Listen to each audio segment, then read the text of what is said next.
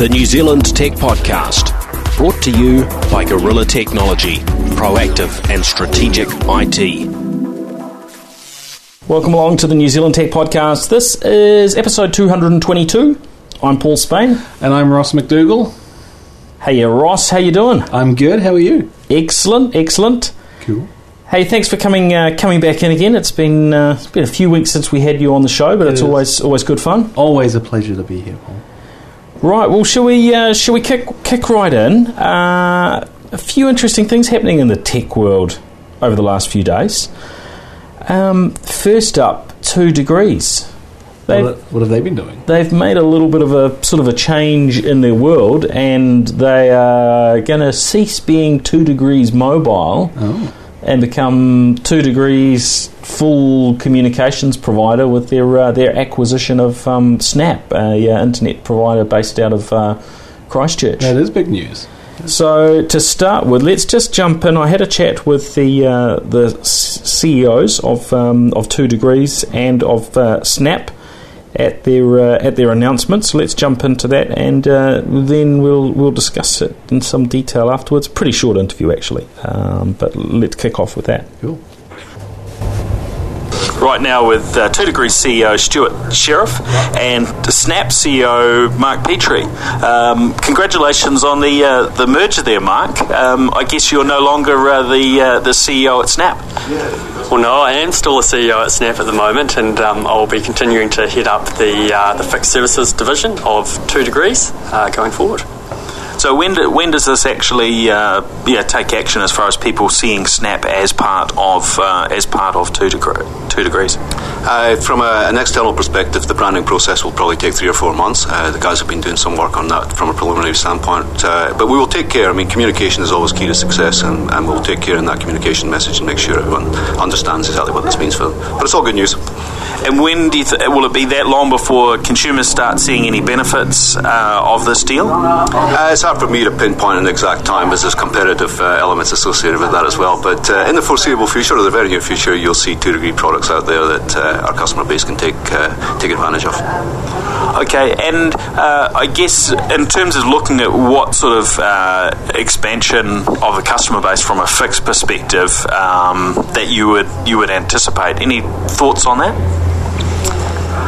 Uh, we, we definitely, as, as we're, we're looking to scale our business. So um, Snap has put a lot of work and effort into building out infrastructure across the country, especially to support the uptake of UFB. But we've also been very early um, uh, users of VDSL and also um, ADSL services around the country. We always score very highly in the independent reports there. So we're really looking to, to scale that up and um, extend our reach in those areas.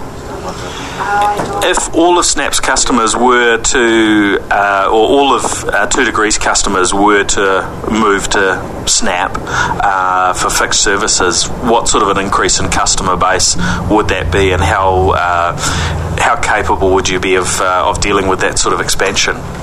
Oh, we would absolutely be capable of dealing with that. Um, I mean, it would take some time to transition over uh, that many customers. There's, there's no doubt there. Um, but as I said, we're really designed for scale. So um, Snap is able to scale up its network and already has scaled up its network to uh, to really increase our customer base. And that really was one of the attractions of this transaction. In that, uh, you know, I'm an engineer by profession. My technical folks were, and I think Mark and the guys have done a fantastic job of actually building a network that is scalable and it is gold plated. It's serving mission critical uh, uh, customers at the moment, Canterbury District Health Board, and those sorts of folks. So they, they really have paid a lot of attention to it. If there's any criticism of Snap over the years, and it's not really a criticism, but there was probably underinvested in the marketing side of things. I think bringing the Two Degrees brand to that allows us to, to get the marketing side of things working to utilise the network that uh, Mark and the guys have done a great job of building. And from a content perspective, which you know, every, all the the uh, your competitors are uh, you know have have have players in terms of Netflix and Lightbox and so on. Um, is it going to be too long before we see something from your direction? Yeah, as I said, I mean, the reason Two Degrees has been successful is we always, we never bite off more than we can chew. So I think the order of the day really is to get this business under our belt, make sure that we're firing all cylinders there, because that will be the uh, the, the platform to, to launch content on. I've got guys working on, on content uh, propositions at the moment, myself included, and uh, within uh, the, the not too distant future, you'll see some content out there. That's great. All the best. Thank, you. Thank, you. So Ross, that's pretty fascinating. Uh, this this acquisition has been long rumoured. I think we've been hearing, you know, varying uh, noises for uh, for a couple of years or so, and there's been a, a you know a relationship between uh, Two Degrees and, and Snap for at least that long. Um, just a, a few sort of uh, back of the envelope type numbers um, from from what I can can tell. Uh, Snap are, are likely in the sort of forty to fifty thousand uh, customers themselves today. Yeah. Uh, Two Degrees Mobile have over a million customers. Wow. So, in terms of the potential growth for Snap, I'm sure this is probably a, a little bit of a concern uh, for the for the other internet providers in terms of. You know, it, it puts them at a little bit uh, a little bit more risk, shall we say? Uh, Yeah. Slingshot probably in, in particular because they sort of stand alone as being an internet provider now without a mobile network. Yeah, yeah, exactly. It's a very, very good point. I mean, competition is always good in the market, and uh, I'm really curious to see the bundles that will be uh, created. Uh, you know, Two Degrees have always had some some good offerings in that uh, in that space. So, yeah, exciting times. Uh, like you said, there's a, a great potential for growth, and uh, it sounds like they've already, you know. They, they, understand the scalability and have worked hard to uh, um, future proof that scalability for you know this is a perfect situation for, for that to arise. So you know, Two Degrees have got a good network, uh, 900 strong team, 50 retail stores, excellent opportunities there. You know, and like you said, it solidifies them as a you know a full fledged uh, communications platform. It's great. Yeah, I mean, I think yeah, this is uh, you know, overall is good for, for our market here in New Zealand, and you know both Snap and and Two Degrees, um, you know, have have been known for generally providing pretty good service. You know, when you when you look at uh, the varying sort of stats and things that that come back. Uh, you know, all local New Zealand staff providing their customer service. Yeah. Um, over time, I, you know, I don't know whether that is sustainable as these things uh, scale. I would like to think, well, uh, that that they will be, but we'll we'll see over time. But you know, certainly, I think a, a, a smart move from from two degrees perspective, and you know, for uh, for New Zealanders, it's it's always valuable having uh, having competition as long as it's sort of fair and balanced. And I, th- you know, I think Yeah. in most regards, I think it'll uh, be- there should be good things that come out of this. Yeah, yeah, we'll be a fair wee while off, I think, in terms of you know mergers of this size and stature, and you know processes to learn, understand, and and uh, you know uh, things to sort out. But I, I'm looking forward to keeping my ear on the ground and seeing what's coming up. The Snap um, current. Uh, offerings in terms of the, uh, the the bundles that they have uh, uh, look pretty great, so I'll be interested to see how they convert in terms of uh, two degrees uh, branding and what's retained. Yeah, I mean, I think both brands at the moment are known for you know, undercutting other other players in the market in terms of uh, you know their their prices in a, in a lot of situations. Yeah, and and two, you know, two degrees have always been strong in the marketing sense, so uh, that'll be a great injection into Snap's um, you know services to, to, to harness that network that's been created. Yeah, I am. I'm a little bit uh, sort of yeah curious how this plays out sort of longer term. Whether they can you know provide a strong level of, of customer service uh, and and keep prices low. Does, you know, does that really really work, uh, or you know, we're going to see some changes over over time? But um, Yeah, no, it's an interesting. uh, In yeah, it's a, and customers will pay for a, be- better customer service. There's some Forrester research, but 85 percent of customers will pay more for a better customer experience. So uh, it's definitely uh, it'll be interesting to see how they uh, how they go in that sense. Um, and you know, of course, we look at other mergers that have that have taken place, and uh, you know, Vodafone acquiring uh, you know Telstra Clear. Uh, being one of the, the, the most well known ones in the uh, telecommunications sector, and yeah, that one that's been has really been you know fraught with issues, and uh, yeah, I think it's been pretty well covered across a lot of media uh, the challenges that Vodafone are having around customer services, and Yeah. you know, in order for them to meet their targets, or you know, it's, it's my presumption, uh, you know, they've they've dropped a bunch of staff, and you know, their customer service uh, quality seems to be you know very much on a downward. Yeah. Uh, downward uh, tracking trend. There's Yeah. some, you know some real challenges for them as I an organisation. we're, we're not going to see too much change for a wee while until the you know both the companies understand their processes and procedures and and uh, and uh, the, the, the architecture in terms of delivering a, a unified customer experience. So again, I, would say it'd be business as usual for from a, a consumer's perspective, uh, but I think maybe you know end of the year we'll just see some really exciting stuff come through. All right, well let's uh, let's let's keep a watch on that. Uh, now, in terms of other things uh, going on, uh, another a, a, local story. Um, we're seeing our libraries in New Zealand sort of start to um, review their their um, I guess their mandate in terms of uh, getting out and, and you know being a being a resource for the community and what that actually looks like.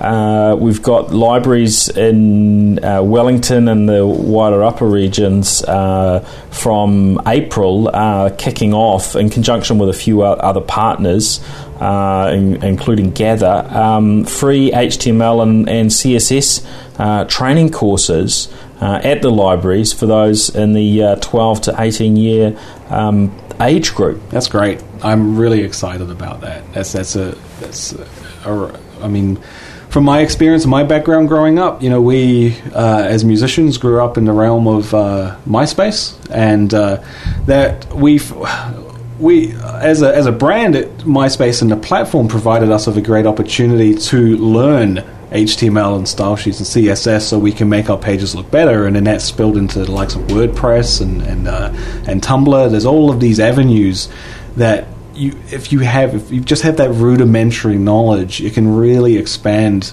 your uh, your knowledge sharing or even just your presence. So, uh, you know, and it's not that it's not like kids aren't wanting to learn this stuff. It's exciting stuff. A lot of kids are already, um, especially from the gaming communities, you know, uh, and the likes of uh, you know Minecraft modding. Kids want to do this stuff. It's exciting. It's it's uh, it's I think this is a great opportunity. I really wish that they had that when I was a kid. Yeah, know? it's interesting, isn't it? I mean, if, if we look back sort of twenty years, if you played around with computers, it, it, you know that that sort of time ago, uh, yeah, one of the things you, you almost had to do was to be learning a language to get to get your head around and yeah, to be able to do things on you on your computer. Obviously, you know, times keep transitioning, and you were talking about you know with, with, with your band, and yeah, I think yeah, that's probably one of the things that led you into the into the tech world, it wasn't did, it? And definitely. into the into the world of social media where yeah. you now work, uh, is because as a musician, you're looking for well, how do I promote myself, MySpace, yeah, and then to do that properly, you had to get in and actually you know develop things, and by ourselves mm. as well. Mm. We we didn't have any uh, local infrastructure wasn't a whole lot of resources. There was no resources. no, no, definitely yeah, not. It was yeah. a trial by fire. Learn as you went, and uh, Yeah. good luck to you. So if there's a local um, community that's supporting and and, and uh, developing this this uh, this knowledge, then that's great. Because like I said, it's a it's a it's such a great skill to have. You know, and um, uh, I, I hope that this really injects a lot of uh, um, uh, different uh, knowledge and with career guidance and what have you in high school. I remember when I was a kid, you know, it was, uh, it wasn't. You know, I grew up in a small town, so there wasn't too many options in terms of career guidance. It was well, basically, what trade do you want to go into, and that was about it. So, Yeah, you know, yeah. someone like me that was more musical and more artistic, I just had you know no guidance. So this, in terms of the framework and the potential, it's it's very very exciting. Yeah, well, for those that are interested, uh, gathergather.co.nz, go to the Gather um, workshop there, and that covers off the you know the varying events that are happening in the in the public libraries as well as in uh, in varying other uh, locations such as the Taita Computer Clubhouse and and so on. So uh, that's that's the place to hook into. Um, of course, there's OMG Tech and uh, and what they're doing as well. There are varying things going on uh, around around the country. So you know, if you've got that. If you've got that interest, uh, if you're a, you're a youngster looking to looking to learn, then th- there are more and more of these opportunities becoming available. Uh, if you're a little bit older and looking to you know, help someone younger sort of get plugged in and uh, get educated on uh, on tech matters, um, you know, well worth having a little bit of a look at uh, at what's out there, and you know, including what you can find, um, you know, on on uh, the Gather website and at uh, omgtech.co.nz for. Uh, uh, for what they're up to, so there, there's there's some really good stuff go, going on around the country. That's great. Now, let's let's keep it to New Zealand for a little bit further. Uh, Netflix today's the big day. Yes, it's finally launched. There's going to be couches with embedded butt prints for months and months to come, I think. It's absolutely true. There are going to be so many people that today's the day they've discovered Netflix. Yep. And yeah, I know we've been talking about Netflix on the NZ Tech podcast for, well, for years now. Uh, but you know, from from today, anyone can get Netflix. Sign up in New Zealand dollars. Uh, yeah, not quite as big a content catalogue as, as those that jump through the, the hoops to get a, access to sort of international the international variants of Netflix. But uh, you know, I think most of the benefits of Netflix sort of yeah, they switch on today, and we've you know we've got a range of other uh, streaming services available here in terms of Lightbox and and, and QuickFlix and uh, Neon TV, course, from Sky. But I, I was looking at some figures um, yesterday when I, I, was preparing for um, um, a segment with with TVNZ on uh, on breakfast this morning, and I was just just trying to you know, get a little bit of background. And what I found was if we look back uh, to mid last year, uh, there were figures uh, that this came from. Uh, this came from an accounting application that has people's individual sort of banking transactions and credit card transactions, and they were able to draw down, and they found Netflix was the second uh, most popular uh, TV service in Australia as of mid last year. And of course, Netflix actually only launched in Australia today, as it did here in New Zealand. So, uh, Foxtel, which I guess the Australian sort of equivalent of Sky TV here, uh, that was number one, and then Netflix, and then you had other things like QuickFlix that were that were in the mix. So, um, yeah, Netflix already has a has a pretty huge uh, you know presence in the in the local markets because people have been using uh, proxies. They've been uh, using services from the likes of, of Slingshot that provide that capability to access the international service. And just to give you an indication as as to where it's heading. Uh, as of last year, Netflix accounted for 34.9% of all downstream traffic during peak periods on North American broadband networks. Amazing, isn't it? I think 50 million customers was the was the last figure uh, I heard uh, mentioned. Yeah, that's twice the bandwidth usage of YouTube. It's so, impressive, isn't it? Yeah, so it's great. We've got it in the New Zealand market. They've they've really, you know, uh, the, the strength of, of Netflix as a product that was, you know, they were able to launch on multiple platforms. You know, you've got your Xbox, your PlayStation, your Android, uh, you know, iPhone. The fact that they're able to launch. Well, admittedly, they didn't actually have to do anything to be on those platforms because no, no, the apps have been available on those platforms internationally, and yeah. so you know they're able to sort of cheat their way onto all those platforms uh, because there was no work. They launched the, the, the apps in the states, yeah, exactly. and it was just a matter of uh, you know turning them on for the for the local app stores. But that is one of the huge advantages that Netflix has over all the other players. Their is clouds. their app is everywhere. Yeah. You know, you you won't find a device that can, uh, you know, stream one of the other uh, video on demand or yeah. subscription video on demand services that that doesn't do Netflix as far as far as I can recall anyway across all the main platforms. It's just yeah. Netflix is, is, there. So um, anyone at home that's got a say a smart TV and they've had sort of some of the other apps, uh, you should now be able to get the Netflix app on that.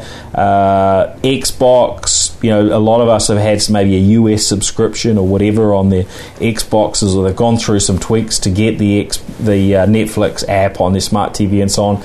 But from today, that becomes very very easy. You know, most smart TVs, mm. Uh, PlayStation Three, PlayStation Four, Xbox One, Xbox 360, uh, even Blu-ray players from the likes of Samsung and so on. These things are likely to line up with an option uh, in the App Store for you to be able to uh, yeah, set up and, and, and start using the Netflix app.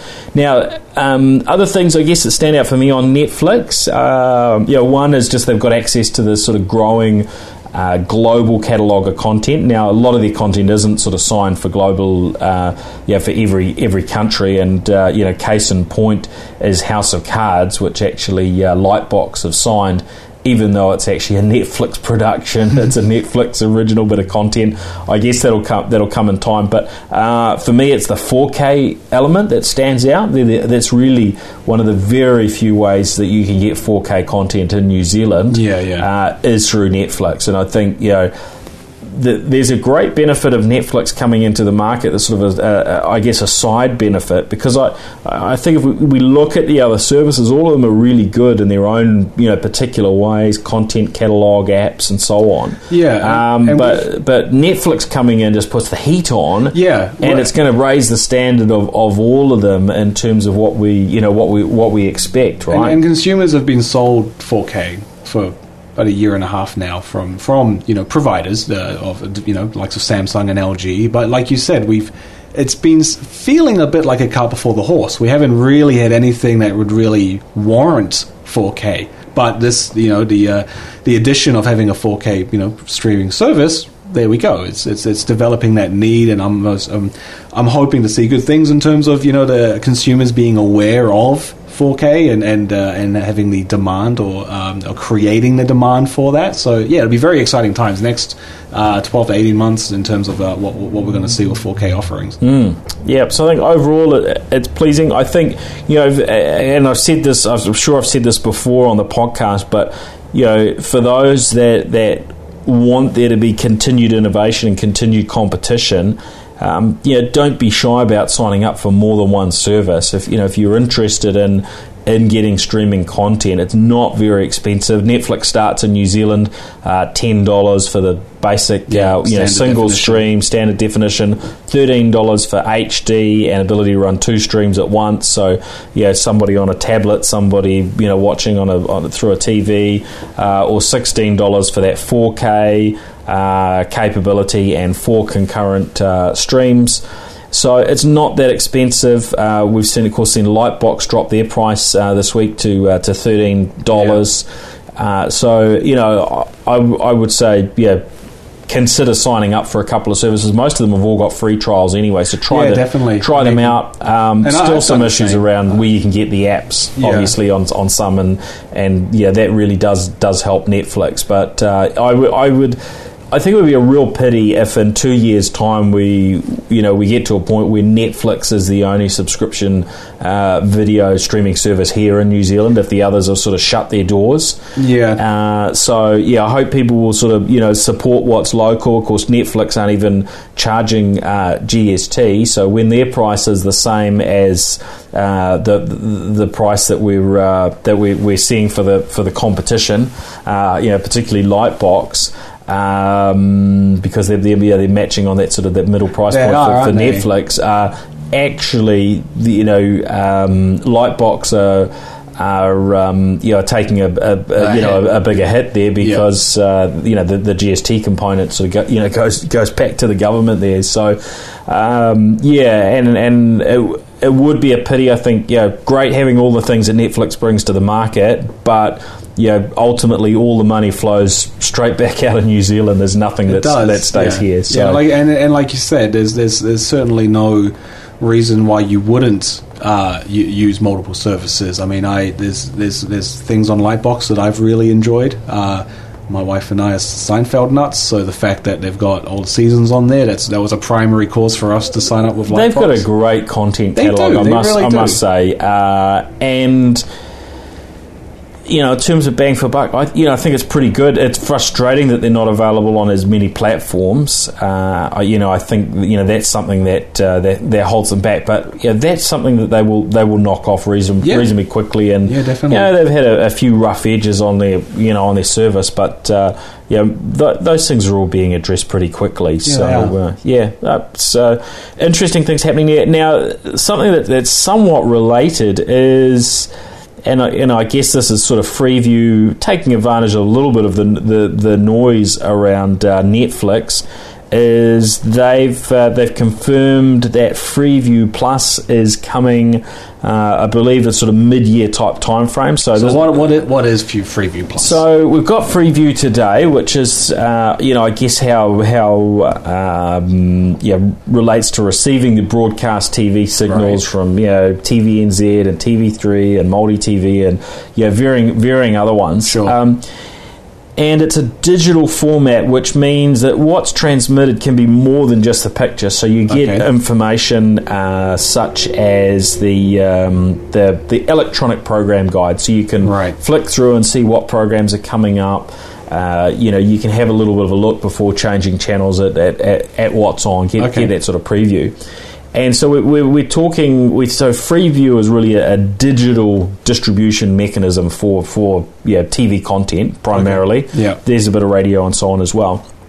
What Freeview Plus does is it takes that a little bit further in terms of um, some of the underlying standards and methods that are that are uh, utilised, and it really will rely on having a TV with an internet connection. Okay.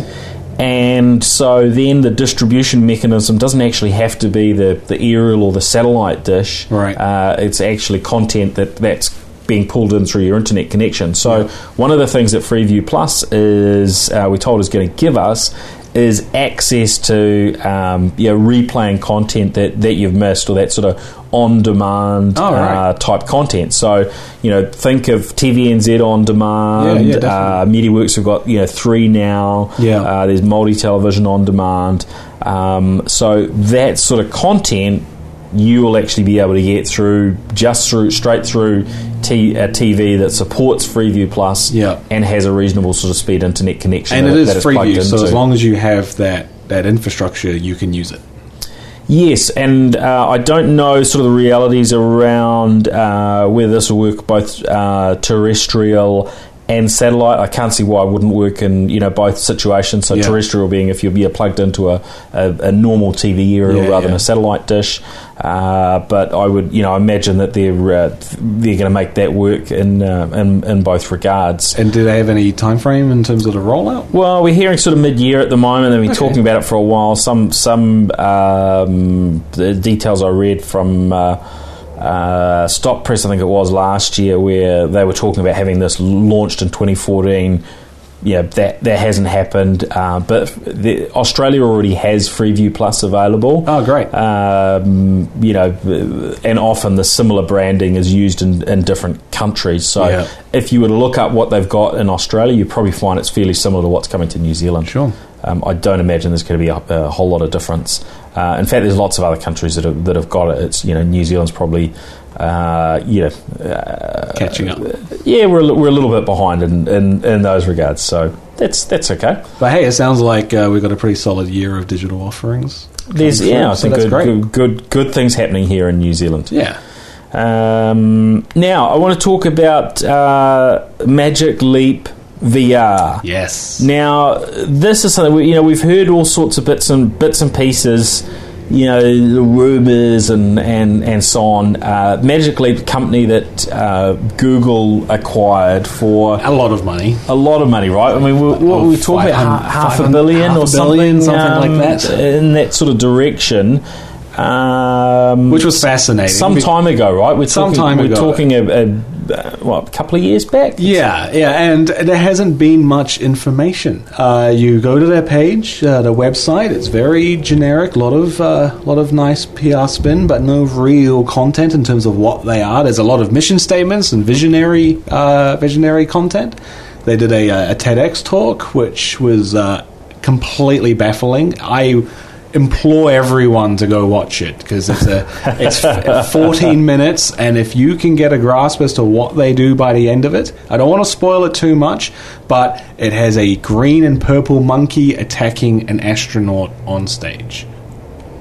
That alone should pique your interest to go watch it. And then again 14 minutes still no idea what they do But So- that's all changed, hasn't it? Yeah, so they released a video last week uh, showing. Uh, now the video says here's what here's a game that we're playing in the office, and uh, the you can see a uh, an AR augmented reality interface in terms of checking mail and opening folders in a uh, Explorer. What would you compare for those that don't know what augmented reality So- is? What's, so- the, what's the best way to, to Well, describe it? So you've got two concepts coming, going, being thrown around at the moment. One's virtual reality, so that's the Oculus Rift, full immersion in a virtual world uh, with as many senses, you know, to, to use in terms of the inputs that you're seeing. So you're immersed in a world. Augmented reality is simply providing additional uh, uh, inputs into what you're currently doing. So it's uh, overlaying content into the uh, your, your natural world that you're looking through. So Right. So in a virtual reality world, you look into some some some glasses. You might get a three D image, but you everything is coming from the computer, right? Yeah, yeah, So, you're so you're fully you're not immersed, you're not not seeing the real world. You're No. just seeing that virtual world. Yeah, and, you're sitting in a cockpit, or you're you're Yeah. running in a game, or and augmented reality, you're, you're actually looking through some some glasses. Yeah, and and, when- then that's augmented with digital Exactly. So information the, the video has him starting with like looking at his emails that are floating on in, uh, up just above him, and then his file explorer is like a uh, uh, like a click deck, but it's floating in space, so he can uh, interact. So waving his arms around, waving to- his arms to- to around, and then the control it and so magic happens where he picks up a uh, a gun, which actually has been provided uh, with an association with Weta's uh, workshops. They've got uh, some cool little guns that they've uh, they've put in there, and then all of a sudden, that's when the party starts, and all of these uh, augmented reality robots come bursting through walls and firing at him, and he's firing back, and it's it's an incredibly impressive uh, video. Uh, but again, the um, the difficulty that we've had within this uh, VR AR space is there's been a lot of contention as to what Magic Leap are actually doing. Uh, there's been a lot of very weird, very um, uh, vague marketing PR spin leading up to this, and then even what's actually being shown.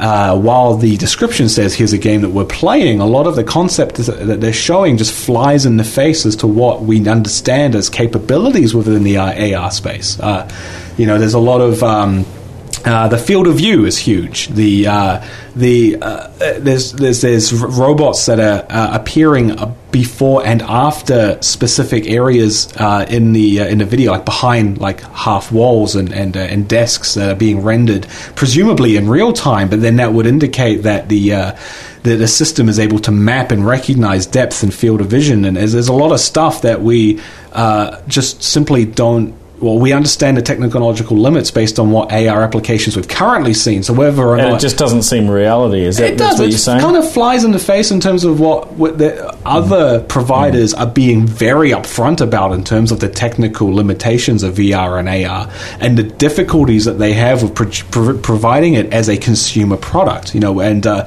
you know we've got some great thought leaders that are doing, being very, very upfront with the what, the research that they're doing and the and the limitations. Uh, you know, you've got John Yeah. Carmack uh, uh, working with. Um, uh, with uh, Oculus and uh, you know talking about you know what, what he knows and, and what they're doing and uh, you know Valve entering the market with a great HTC Valve VR system um, and uh, and in the Hololens you know There's we the saw- HoloLens. You just Yeah. work with Microsoft, don't you? You'd Yeah, be yeah. well across what Microsoft are doing well, with even the the HoloLens. HoloLens itself, you know, they had a great tech demonstration uh, on stage. There's a 40 degree field of view, and it was very clear that they were showing this is what we can do right now. And it looked, you know, the application and the demonstration was great. It showed what the technology can do at the moment. And then this is what's baffling about Magic Leap because this is obviously a, a- an installation piece because it's just so so much more uh, than what we understand what we can do at the moment. So, is there something that warrants the five hundred million dollar price tag that Google have purchased? Is this simply saying, look, we were, we're going to get there in four years' time? Uh, or is there just something that we don't know? But then again, the marketing has been very frustrating from an AR VR um, enthusiast because it's it's fluff. It's nothing. It's meanwhile we've got other people that are being very upfront with where we're at, and there's this piece that's missing. And I'm really worried that you know this this video's gone viral, and, and it's got a lot of people interested in AR that wouldn't normally care because of how cool it looks. I'm really and wor- it does. It, I mean, It looks it's really a cool. really good, But I really uh, don't, really good video. I'm really worried that it's going to uh, eventuate into a product that's going to be a bit ho hum. You know, not that it is ho hum, but it's based on current realities, and this video is actually going to, uh, you know, be quite problematic. With pr- now that the uh, the average consumer has seen this because it went viral and it's, it's been on BuzzFeed, and and now we've developed an expectation, and I, I, I'm really, yeah, I'm just. I'm worried, and I'm just going to very interested to see where it goes. Again, there's a lot of stuff in the video that is frustrating because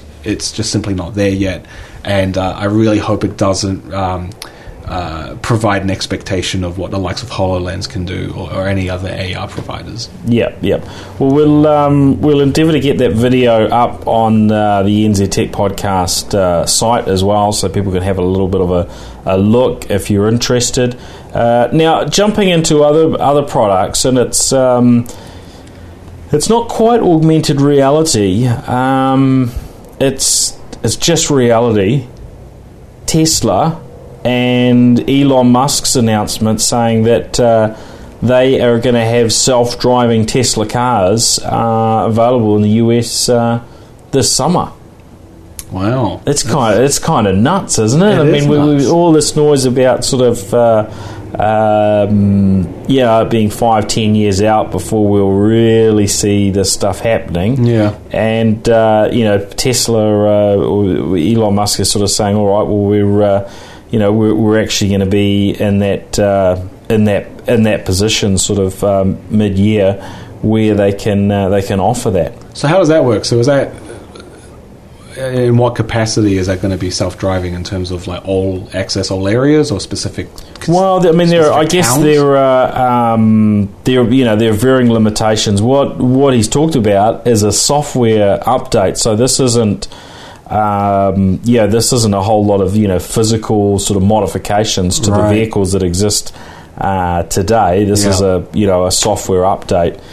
And now there are you know, a whole lot of scenarios in terms of legalities of, of utilising any of these, and there are varying states in, in the US, uh, such as Nevada, where you know it's quite uh, it's quite legal uh, for self-drive vehicles to um, uh, to operate on the roads. But you know those laws have been put in place primarily for.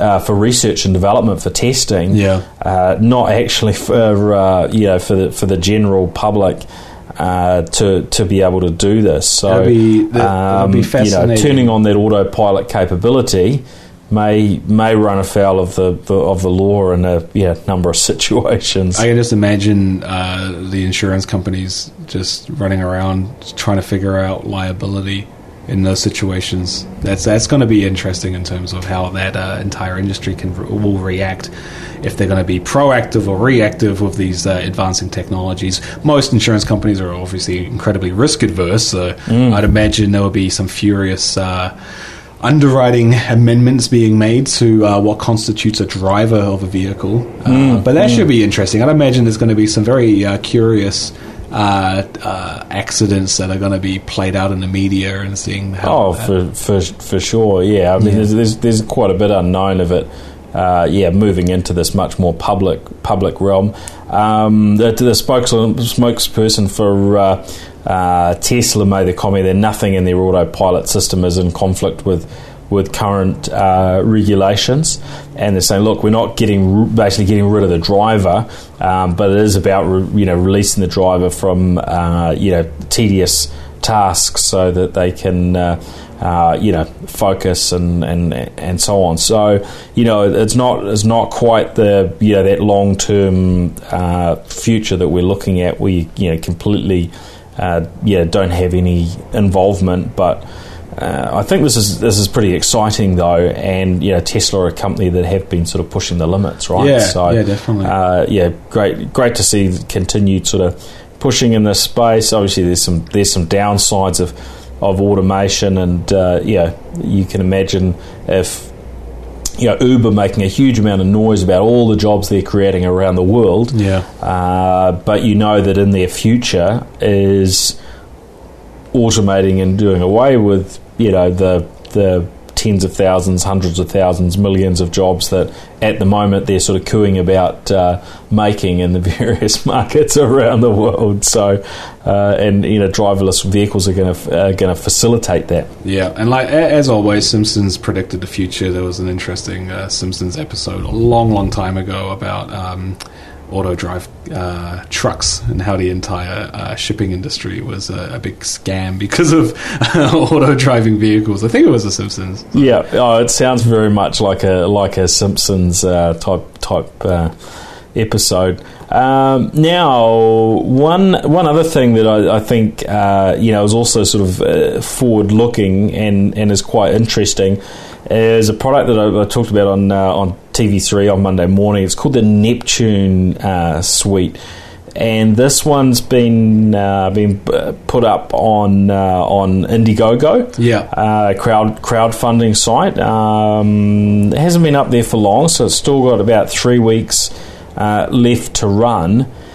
And Have, have they hit their target? yeah, they just set a very. I mean, it was unusual with Indiegogo. You can set a target and and apply flexible funding, which means whoever lists it actually gets whatever's contributed, even if Right. even if they don't hit the target. Oh, right. So the point of the target, I'm not really sure what that is. Yeah. they put a target of a hundred thousand. They're they're up to nearly a million uh, Oh, wow. al- already. Oh, so they've smashed it. Um, so you know they're smashing. You would imagine, uh, you know, potentially that, that that will that will keep going, you know, for them. I'm always terrified of, of, of tech products that completely obliterate their targets because uh, scalability of, of, of, of services is a completely different kettle of fish. You know, if, if you've got a target of 100,000 and you hit a million, I mean, now you've got 10 times the amount of product. the product to, to produce, haven't you? Yeah. Well, there's a few interesting things about this one. So, Neptune Suite, first up, what is it? Well, it's a super smart watch. So, the center of your technology world uh, be, becomes the Neptune uh, wearable, which they call the Neptune Hub Yeah. and it's a big band that goes on your on your wrist. And this literally has all the computing smarts in it. You've got a quad core uh, processor, uh, you've got uh, mobile connectivity, uh, 3G LTE, you've got Wi Fi, GPS, Bluetooth, near field communications. Um, this is very much a full blown computer that you wear on your wrist. Yeah.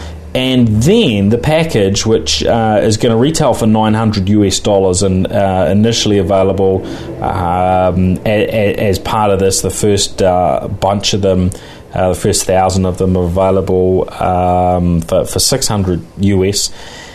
Um, the, the package also comes with a uh, a pocket screen, which basically looks like a smartphone, but it, Yeah, but it's that- all being driven from that wear, wearable watch. And that's so the there's no interesting smarts thing. in So it. you can use it as a smartphone, but it's just relaying the information from your hub, which happens to be on your wrist. Yeah, So yeah. it's an interesting concept. It's it, you would use it as a phone, but it's not a phone. Your wrist is doing all of the smarts. Mm, so, and then there's a tab screen which gives you a 10 inch uh, tablet and operates on a similar basis. It's you know, pretty much a dumb, you know, uh, touch touchscreen device with all the smarts still linking back to your wrist. Yeah. Uh, you've got they- they've got a uh, wireless keyboard that can uh, dock into that 10 inch screen and give you a sort of mini laptop. Yeah. Okay, and uh, then you've also got a dongle that you can plug into a into a PC screen or a TV, and that becomes you know effectively a full blown uh, full blown computer Yeah. in, in many regards. In terms, you know, obviously you're running off Wi-Fi, and you know you've got you've got some constraints, but you know some some benefits there as well. Uh, and uh, and then there's some uh, uh, interesting headphones that. Uh, uh, are designed to be worn as a necklace when you're not using a, as headphones. And they are actually, for surprisingly, they look pretty good. They don't look they don't look too bad, and they're also um, a charger for your devices. Yeah. So you your charger's always at at, at hand. Um, so it's quite fascinating. If you order now, though, when do you think you get the product? Uh, well, again, scalability is a massive concern for me. I would expect that a project like that would instantly be blown out by at least half a year. So I'm guessing. Well, this this they've announced February 2016. So you order now, you're waiting That's not 11 months anyway. It's a long way off. yeah. Um, and then yeah, if if they haven't scaled it right, uh, or if they don't, 11 they don't hit their target, then it's it's a long way out. That's an eternity in terms of uh, early development. You know, because this is obviously you know an early de- early. And will they will they run off with all the money? Right. So And we've seen that with other Kickstarters that have gone viral, like gone viral and, and blown their targets, and all of a sudden people are waiting. There was the uh, there was a similar watch product. Name escapes me at the moment, but that was it. The uh, developer. Yeah, well, the Pebble the Pebble watch had a big delay, didn't it? That was, Yeah. that was that was one of one of one of the, the things, and in fact, people ended up being able to get the product through uh, yeah other channels bef- a- before those that actually funded funded it via Kickstarter. Eleven months cases. is nowadays that's a product life cycle. You know, uh, uh, at that time we're going to be talking about the Samsung Seven and the iPhone 6C or whatever the, on earth Yeah. it's going to be called. It's, It's uh, it's you know we're going to Yeah, yeah. that's a long time. Yeah, yeah, it, it is. It's um, but it but it it's maybe a taste of the sorts of things that we will see a bit more of in the future. Personally, I don't see in the short term, the benefit of moving the battery from your pocket and all the smarts from your pocket to putting it on the on the wrist. Yeah, we've already at the moment we've got wearable tech, and uh, the main point of contention is battery life. So the, the, mock-ups they showed was saying, oh well, if you add everything up, your battery life is great, but all of your centralized hub is on your wrist. So as soon as that goes, you're done. Mm, uh, I, am really struggling to see how they're going to combat that based on what we know of existing wearable battery mm. life. And uh, if you're, you know, uh, if you're using Bluetooth to communicate and you've got 3G or 4G, it's it's, it's not going to last that long. Mm. They do make some interesting comments around the batteries, and uh, yeah, if you're interested in this, uh, yeah, it is it is worth a read. It's quite fascinating. Uh, I'm just not across the line yet on the concept. I think yeah, maybe it's ahead of its time. Uh, I yeah, I'm I'm I'm reasonably curious about the whole uh, I'm, I'm the, the, the, whole too. the whole concept. I, the centralized hub, I, I get, but the sol- we've already been given a solution for that, and that's cloud. Mm. You know, we've already got, uh, you know, you, you, use Chrome or Google or OneDrive, or you know, you've got these uh, cloud solutions that provide those services, and, to, and even Spotify, we've got entertainment solutions that do that. So I'm an advocate for hubs but everything that I have is on the cloud. I would be very concerned about having a centralized hub on my wrist uh, that everything networks to. Mm. So we'll, we'll see over time whether this actually does come to play and become yeah become the thing. I you know I think we've got a while longer where uh, where, where smartphones. Uh, mostly where the, the, the smarts sort of sit, but you know, as we've gone from PCs and laptops and so on down to a really powerful computer that sits in your pocket, uh, it's certainly not out of the question that this can this could sit on on your wrist. Uh, yeah, just as easily over time. Now, yeah. one of the technologies that they're that they're uh, they, are utilizing to uh, to achieve this is is WiGig, which is sort of the next step on from the you know the fast Wi-Fi that we've we've we've seen the fifth generation Wi-Fi or the, the gigabit Wi-Fi that we see in the 802.11 uh, AC uh, technology that's sort of become common in top smartphones and a lot of other devices uh, yeah. today. And uh, WiGig provides very very fast uh, speeds, um, but I you know I think um, yeah pr- probably uh, so fast speed, sort of low latency, and yeah, I think isn't necessarily going to sort of yeah, hog the battery uh, too much. But um, yeah, they're, they're saying this is sort of a, yeah, a really key part of making this possible. So we'll watch it, we'll see. Um, but it's always good to get a look at look at the future and what it what it may look like and yeah, I'm I'm you know I'm pleased that they've actually come out with this. They've put it on, on Kickstarter. The company that's uh, or the team that's doing it, they've this isn't their first round on Kickstarter, so they've already got a product that's available. It's on Amazon today. Right. Uh, it's a it is a smartwatch that, that incorporates a full Android uh, like like the Neptune suite. Um, but it is just limited to being being the watch hasn't got great uh, great reviews, but obviously they're having another go at it here with the Neptune suite. So we will uh, we will keep a watch on uh, on that one. Um, well, that I think that just about wraps us up for uh, for this week. Um, a few other little updates. Uh, those with uh, with the Fitbit or that are interested in sort of you know wearable fitness devices. the Fitbit Surge is about to add a um, uh, a track cycling uh, capability. Um, and also, Fitbit are moving uh, to support multiple uh, devices on a on a single uh, user account. So, for instance, I you know I often try the different uh, models that are, that are that are coming through to see the variances, um, and that hasn't you know hasn't really worked particularly well jumping from one product to another. Uh, so going forward, they're uh, they're they're they're addressing that now with uh, with a software update. Uh, and for those of you watching the Microsoft band, they've also recently added a cycling capability uh, into their uh, their their band, which of course has GPS in it, as does the um, the, the, the Fitbit Surge. So that's uh, that's interesting to watch as they make that more broadly available. They've uh, just recently announced availability outside of the US, starting with the UK. Um, so uh, yeah, quite a, quite a bit going on in that uh, wearables and fitness space, right? Yeah, yeah, definitely. I uh, I'm very you know I'm seeing a lot of people now wearing the uh, the Fitbit. A lot of people that I wouldn't have expected to, and uh, yeah, some cool functionality there. And uh, yeah, exciting. I mean, we've been comparing our little LG watches here as well. So Yes, what's what's your take? I've been wearing the uh, the LG G Watch yeah, R, so and the GR, and I've got the G, which So- is is the the the the geekier, squarer version. Mine's Yeah. the the rounder, um, a little bit less geeky, uh, you know, variant, right? I do. It looks nice. Uh, I, I changed my band straight away. Uh, it came, it, the, the, the square one came with a uh, square plastic one, which uh, a grey plastic one, which wasn't too uh, appealing Yep. aesthetically. So luckily, both of them come with the ability to take 22 millimeter stock uh, straps. So I got a nice little leather one on my one. But the circle, the circular one actually looks really nice. It's a lot bigger than I thought it was going to be. Uh, but yeah. it's not too jarring. It's uh, if you're accustomed to you know wearing a, a, a G-Shock or a big Adidas, uh, it's uh, aesthetically it's uh, it's not too big. It's not too small. It's actually quite nice.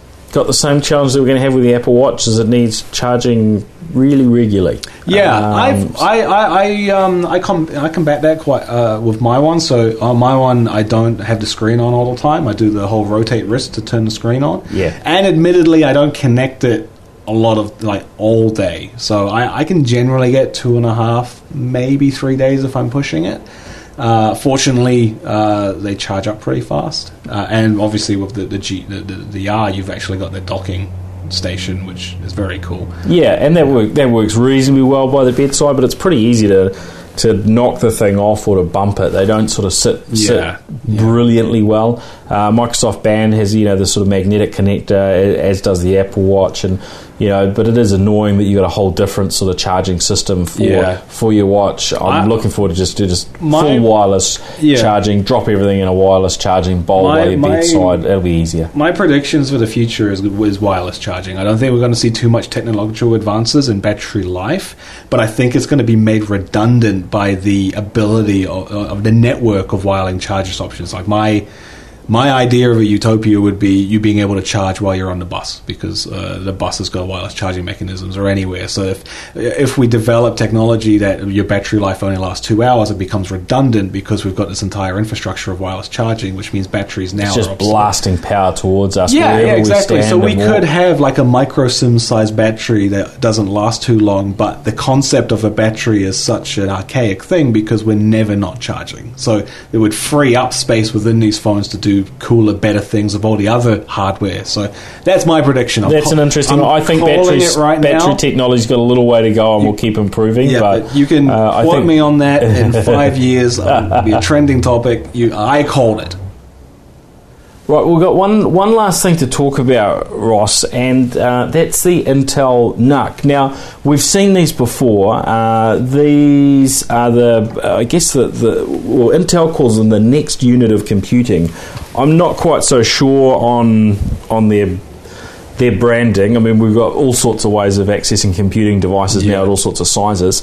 Um, but you know, we're, we're talking a uh, you know, a Mac Mini sized uh, PC Yeah. that you you buy, and then you know you can have it in any sort of configuration you want in terms of put in a SSD drive, a two and a half inch hard drive, bit of RAM. Uh, you can choose whatever CPU you want in terms of an Intel CPU. Yeah, and the packaging, you know, they mentioned 4K on the packaging. It's got headphones connected to it. It's obvious that you know there's a, a market there for the multimedia kind of uh, consumption of this. The fact that you can mount it and stick it on the back of your TV. Yeah, they come with that sort of mounting plate. So you Yeah. can drop them straight on the back of a, a monitor or, or a TV. They've got that standard connection. Yeah. Um, but uh, you know, this is a, we, you know that's that continued sort of move from Intel into adding more value around their products. Yeah. So you know, once upon a time they just made the, the, the chips, the CPU that's in a computer, Mm. and now they're virtually making a whole computer. You have got to add a few other bits in there to And- and- to, to complete it, right? But you did that in 10 minutes. Yeah, it didn't. It, didn't take quick. long at all. Drop drop a bit of RAM and so on. We installed the, you know just a base operating system, not you know not configured or customized, uh, but very very quick to uh, you know to, to to put the bits and pieces in there, unscrew it, drop those bits in there. Um, where do you think this is sort of going to have some use? I mean, this this coming from Intel, I mean, it's got their latest chip in it. This is the, the fifth generation Core i5. Uh, you know, these these are really new chips, and immediately you can already get this uh, you know this uh, portable or, or very small uh, computer.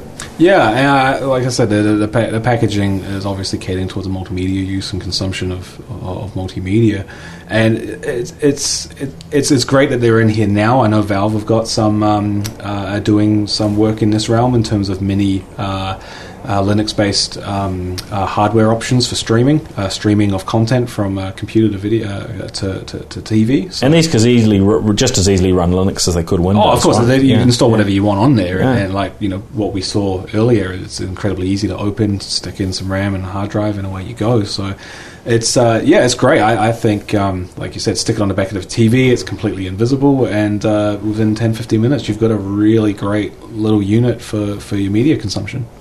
Is this going to uh, you know hurt Intel's relationships with the Dells and the HPs of this world? You know, uh, I mean, they don't seem to really be sort of pushing it at them. They're, they're not selling it as a complete unit, but no, it, it's, it's, capable. A, it's you know almost price competitive with those sorts of uh, those you know sorts of of products. Yeah, I mean, uh, and they could easily drop their prices if they wanted to. They could do, and it is certainly it's capable of that. You know. It, uh, well, as we saw, the, the footprint of these alone, you can fit 16, 20 of these in a, in a single box. Uh, it, it, was interesting, wasn't it? Because we, we got a whole stack of uh, new PCs that, that, are, that are stacked up yeah.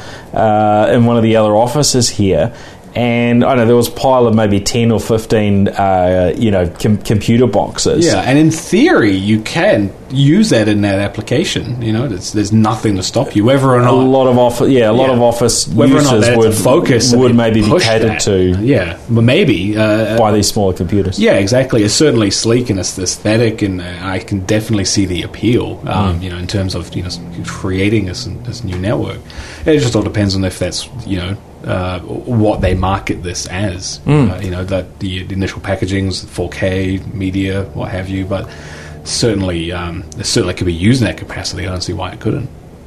Yeah, oh, it's uh, it's it's good to see. It's um, you know con- continuing, uh, you know, put push things along there, and you know, and Intel with their new chips, and yeah, making the uh, you know the new chips available, you know, so easily. I think the, these boxes uh, start at six hundred dollars. You got to add yeah. your RAM and uh, yeah, disk to it and so on. But it's a pretty uh, competitive sort of you know price point. Yeah and yeah, it does put a little bit of pressure on the on the on the other players from a performance perspective. Yeah, that, uh, I said earlier, yeah, they've got to they've got to deliver something pretty good for the money. Yeah, yeah, definitely, it's a great option. Hmm.